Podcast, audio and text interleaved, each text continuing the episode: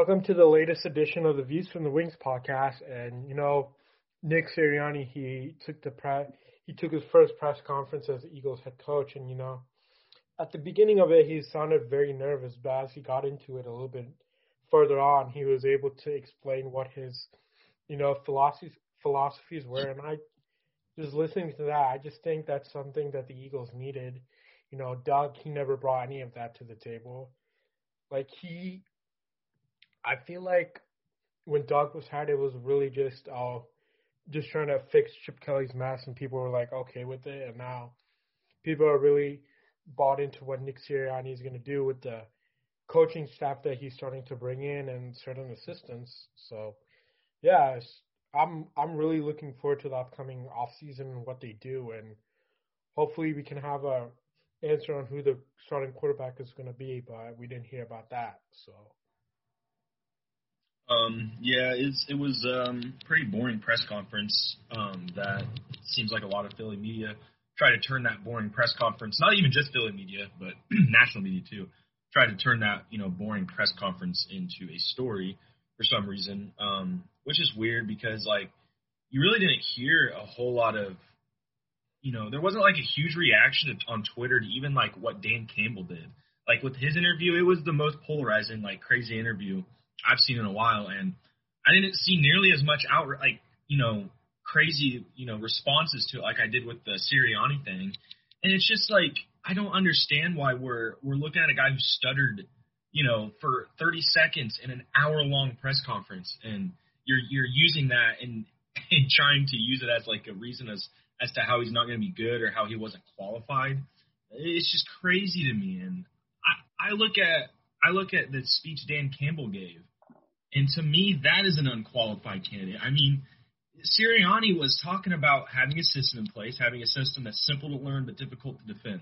And he stumbled a couple times trying to explain it. But and people freaked out, but but you have Dan Campbell who is literally going on crazy rants about nothing, about like barroom fights and, and biting off kneecaps, and, and people are people are loving it. So I don't understand how like how Sirianni can be looked at as unprepared or un, un um, you know, undeserving of the job.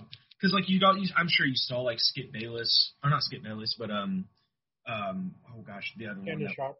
Yeah, Shannon Sharpe going off about it. He was one of the big like, one of the main ones. A bunch of series of tweets about it, and it's it's so annoying because it, it it's clearly just him trying to to make it about like a, a, a race card situation, you know, like a race situation, and and I don't understand I don't understand where he's coming from with that, just out of based on a press conference. So I thought the whole situation was just ridiculous. Um, I thought Sirianni said some, you know, some nice things. Um, mm-hmm.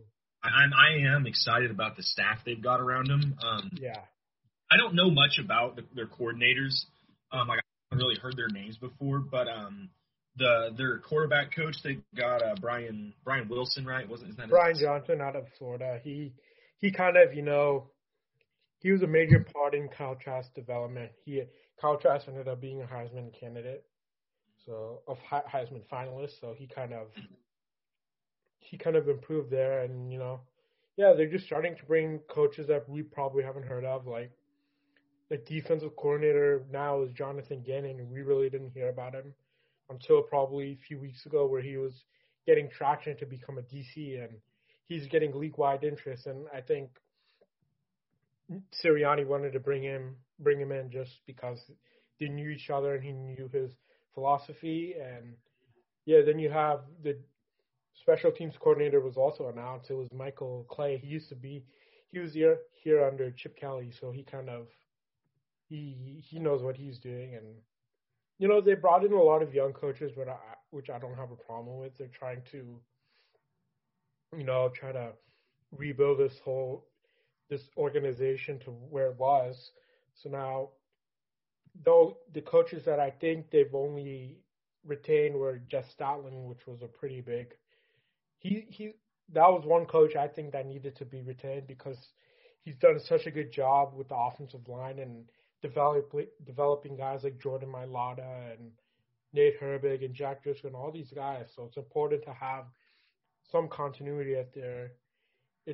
I think earlier today it was released that the Eagles were, wouldn't be retaining uh, Marquand Manuel as a DB coach. They ended up hiring a guy named Dennard Wilson from the Jets. So yeah, Nick he's starting to bring in his own guys, which I which I think is a smart thing to do. But I also think he should keep a few guys around. So yeah, and going back to your point on Shannon Sharpe, Shannon Sharpe he he should have no quarrels with what Nick Sirianni did because this guy, I I saw you like you did you posted that thing, uh, the video of him stuttering. So I don't think he he really should be talking. But if he's been on this whole Eric Bieniemy should have gotten a job, yeah, he shouldn't have got a job. But the Eagles also requested an interview with him, and the Chiefs denied it. So I don't know where where he's coming from. I just think it's it's just like a bunch of nonsense, you know. Yeah, and and that's that's media nowadays, man. It's it's and I hate to constantly feel like I'm just like constantly dragging on on national media or, or even Philly media because I think I think journalism is is an integral part of sports and I think it's an extremely important part. But when you've got people like Shannon Sharpe, who I usually like, I usually like Shannon Sharpe. He's yeah. he's you know he's got sound bites and all that. But whenever you whenever you're standing on this hill and, and you're willing to die on this hill of oh the the Eagles passed over Eric Bieniemy because of racism, and and you're willing to die on that hill. That that to me is just crazy. It's crazy, and it's crazy to me that he's making fun of Sirianni uh, for stuttering when he has got the worst stutter issue. You know, like like he said when I posted that video, like he's got the worst stuttering issue of like any major talking head in sports, and a lot of that is probably due to the fact he got hit in the head a million times. So the fact he's so like insensitive to to people that have those types of issues. And I don't even know if Sirianni has an issue with stuttering. Who knows? I just think he's one of those Sirianni. He's one of those guys who probably doesn't like talking in front of the media. He'd rather talking in front of the team. Like I mm. saw there's this one video where he was talking in front of the offense. I think you can you can see how eloquently he sounded and how smooth he came across. And you know what's gonna Shannon Sharpe? He better not started on Monday or throughout the whole week because Eagles Twitter is going to come for his head. And oh yeah, I can't wait! I can't wait! I, I and you know when I when I before I made that tweet, I just I was thinking because I didn't even know these videos existed. There's like a, a dozen different compilations of Shannon oh, Show. Yeah. I just thought it was hilarious because I'm like, well, I've listened to him talk before. I know he's got an issue with it. So when I went to Google it and I saw all these videos, I'm like, oh yeah, this this is great. Yeah, I mean it's just it's one of those things that it's Philly, it's an easy target. Mm. That's that's probably about it. Like it was just ridiculous seeing all these people with check marks just bashing Nick just for because he stumbled over a few words, and you know that kind of got me a little bit. That you know that made me made me feel hurt a little bit because that's my that's my coach. Like you can yeah. you can be talking about something that you know is a issue that mo- some people have where they where they stutter, and you shouldn't be making fun of that. That's mm-hmm. that's yeah, I, I, that's I hateful and disrespectful to that to a group of people. And you know, I hope whenever we win a Super Bowl, if it's under Sirianni, I hope one of the players, you know, just drags uh, Shannon Sharpe like how Jason Kelce did to Mike Lombardi. So hopefully that'll happen. And yeah. Yeah, that'd be great. That would be great yeah, and just what what are your feelings on this whole like you know Nick Sirianni, Sirianni as a hire and stuff? Because last time we talked, we, he didn't. It wasn't an, announced officially, but we mm-hmm. knew he was going to be the head coach. So where, where I stand with it is, I think the Eagles um, and Jeffrey Lurie, I think that they want to desperately find their Andy Reid again, and yeah. I I think they think Sirianni can, can be that type of guy. And when you look at Andy Reid and the coaching staff he brought with him, I mean, they weren't like all these well-known guys. He developed these guys, you know, all the, you know, the the people that were a part of his coaching staff, you know, the Leslie Frazier's of the world, the the Ron Rivera's of the world. Those guys weren't people, you know, those guys weren't coaches until Andy brought them in. And I think that maybe they feel like they can get back to that, and maybe maybe that is um like trying maybe maybe that is trying to capture something that may never happen again. And I don't know if that's what they're trying to do, but I think it's I think it's smart to go in this direction because at, at least they have a plan. It seems like they have a real a real plan of who they want to be in charge of this team as far as coaching staff. They want a young staff. They want a they want a staff with lots of energy. You know, they they want a certain type of feel from their coaching staff.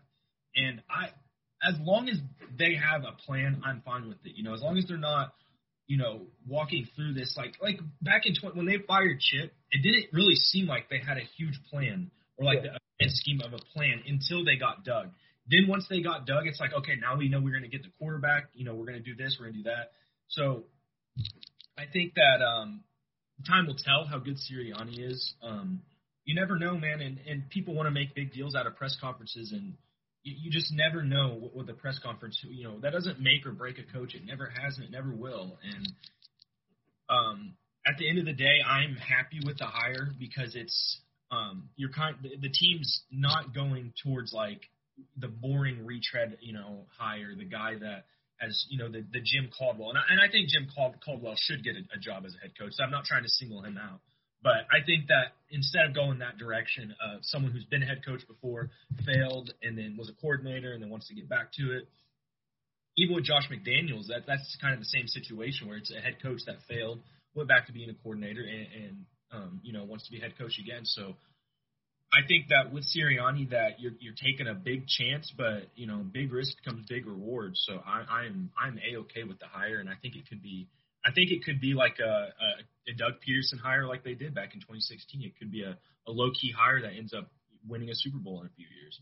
Yeah, and I just think back in 2016 when they hired Doug, you didn't really get that sense that the whole the whole organization was bought in. Now, five years later, you're seeing this whole organization bought into Nick Sirianni. Like they they released a call of him accepting Jeffrey Lurie offering the job and him accepting it and doing all this uh, doing all this background information on him, like him as a coach, him as a player, and then releasing all these videos. Like, do you remember when? Do you do you remember if Doug ever did like a sit down with Dave Spadaro and just went over his off his offensive philosophies and what he expects from the whole team. I don't remember that. Like, yeah, no, I I don't recall it, but I don't know.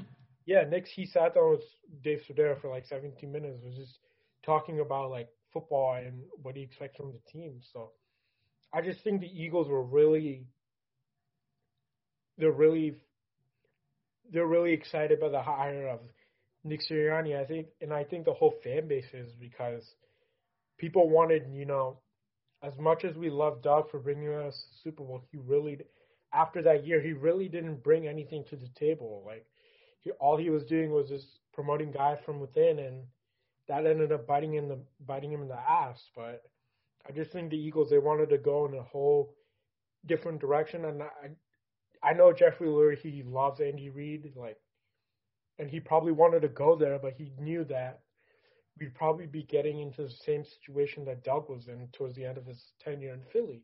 Like the guy would want control. Now we don't know we don't know if Nick is Nick Sirianni would want control, but it's looking like Howie Roseman is on his last legs as a GM in Philadelphia because Nick he said yesterday that Howie's gonna have final say on the fifty three not on the he's gonna have final say in the draft, but Nick is gonna have final say on the 47 men who who sued up on Sunday. So that's kind of giving you information that oh, Howie Roseman is now like, if he doesn't have a good, he needs to hit on this draft. He need, at least hit, hit hit on a few free agents. But if he doesn't, he could.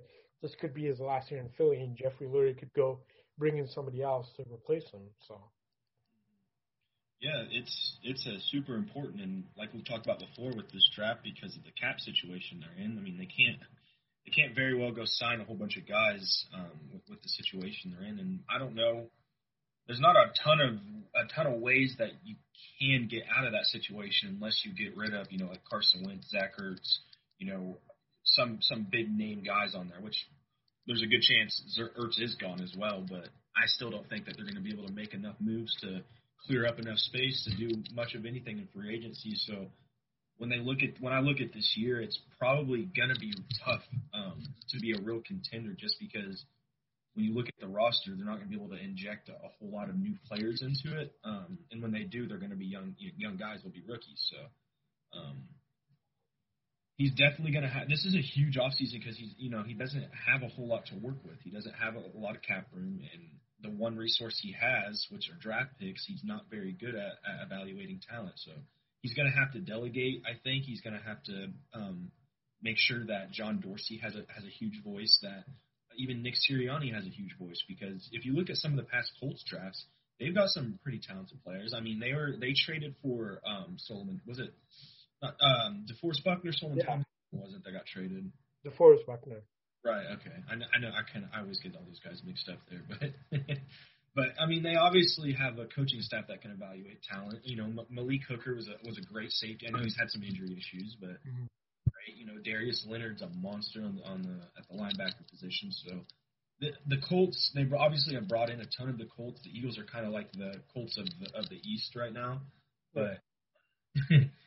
they obviously the Colts are a good organization, and um, been living close by in the area, I, I see a lot of Colts media. You know, I, I see you know there's a there's I would say there's not as many Colts fans as you would as you would think actually around here, but okay. um, but uh, their organization, I mean, they they, they they I think they're they're a pretty solid organization. So I'm not I'm not mad at the fact that they're trying to kind of bring in all those people from that coaching staff because obviously Frank Reich has built something pretty good over there.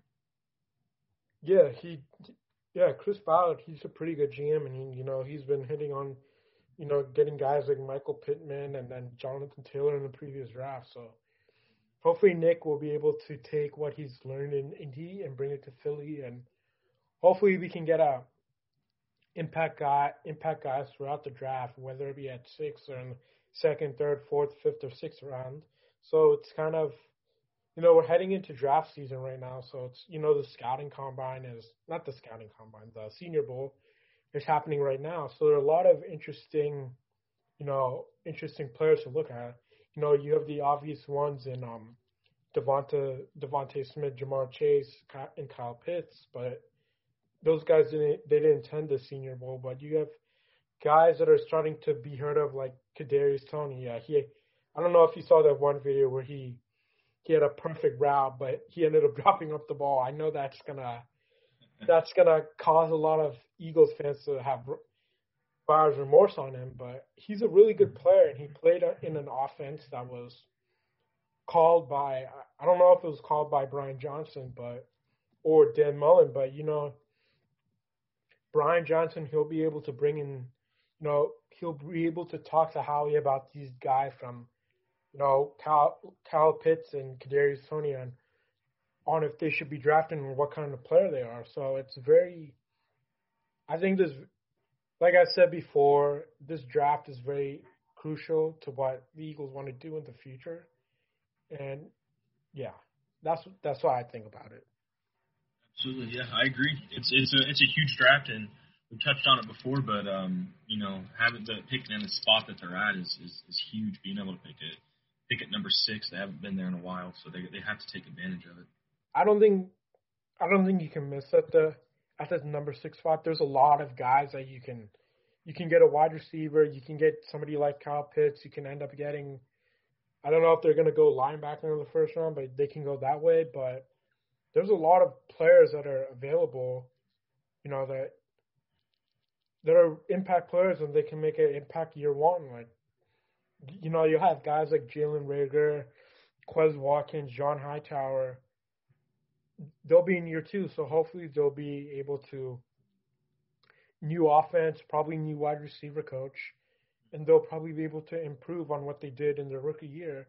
And you can add somebody in a guy, somebody in like DeVonta Smith or uh, Ja'Marr Chase, who will be who are impact players, and they both helped their teams to win a national championship in the past two years. So you want somebody like that to help this offense and add more weapons. So the offense just isn't based on one player like Miles Sanders or Dallas Goedert or DeSean Jackson if he comes back. So yeah, it's hopefully they can improve the team, but you really don't have any confidence in Howie Roseman doing that. And hopefully the other guy, there's other scouts around him will be able to you know, change his mind on certain players and who they should draft. But ultimately, it comes down to Howie, and once again, he's gonna have final say. So it's either gonna make the Eagles or it's gonna break the break the Eagles and ultimately leading to his firing by Jeffrey Lurie.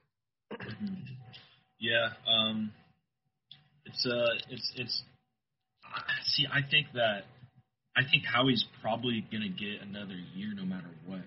Um, I, I think that I think they're gonna let him go into like man, I don't know. I just I just don't know. I don't know what it's going to take for Lurie to fire Howie, and I don't know if one year with a new head coach, if that's a poor year, um, I don't know if it's going to be enough to fire Howie because they've already said like he's already said, you know, they've kind of already hinted at the fact it's going to be a rebuilding year. It's not going to be like kind of trying to temper expectations. For well, well, you're we're in the NFC, so the division is pretty trash. So it's kind of mm-hmm.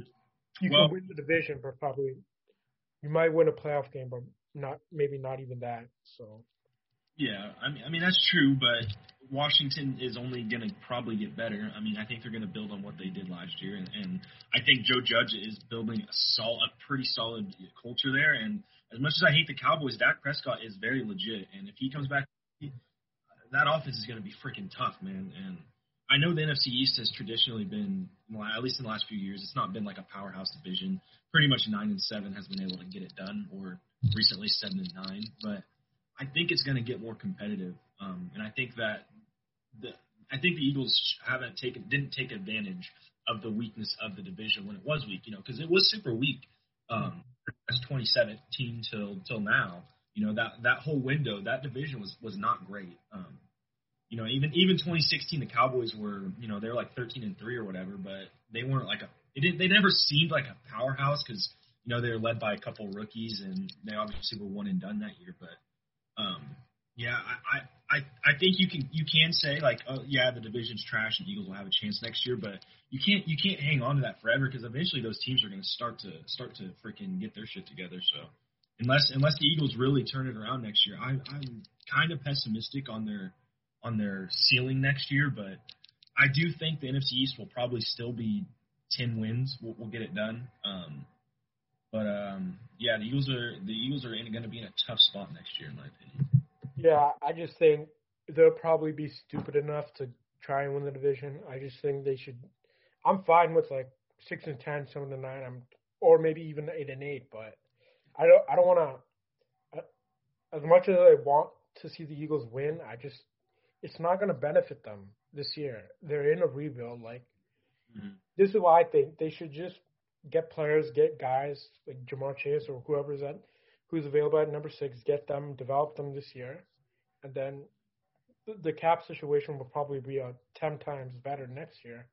So yeah. then you go get guys who are impact players who can, and then you try to go on a Super Bowl run in 2022. Like, do what what happened in 2016 and 2017 you build a team and then you bring in veteran guys who are willing to come in and help this team win. And I, I wouldn't be surprised if the Eagles became a Super Bowl contender in 2022, like how they did in, like they'll probably be off the radar, but they'll probably they might win 12 games next year or how or how how many how many ever, but.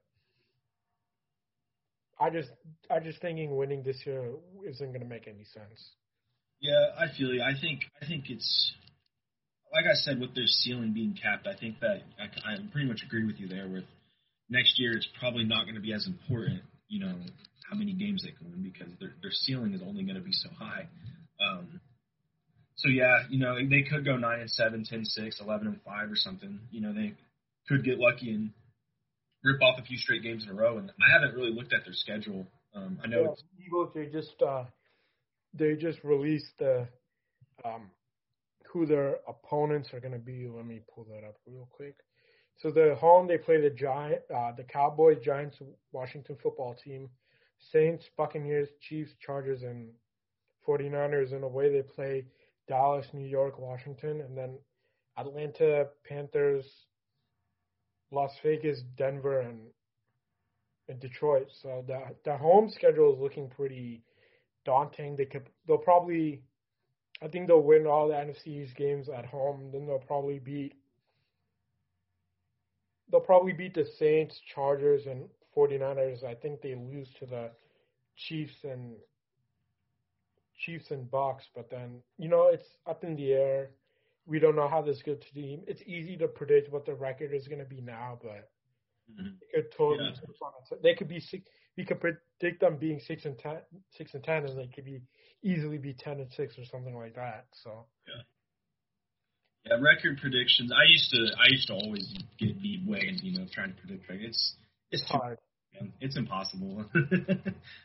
everyone wants to give the Eagles, at least the last few years, everyone wants to give the Eagles 11 wins, like the fan base. Oh, it's 11 to 12 wins. I'm just like, okay, you say so. it also depends when, where they would, when the games are being played. If they're playing like a team like the Chargers and it, yeah. and it's in December, then that'll probably benefit the Eagles. And playing a team like I don't, I've been, I've been in San Francisco. It can get pretty cold, so I'm pretty sure they're used to playing in cold weather. But we have months away until the schedule is released, so it's a little bit no plan in predicting that, but just yeah. waiting until the schedule is released. So yeah.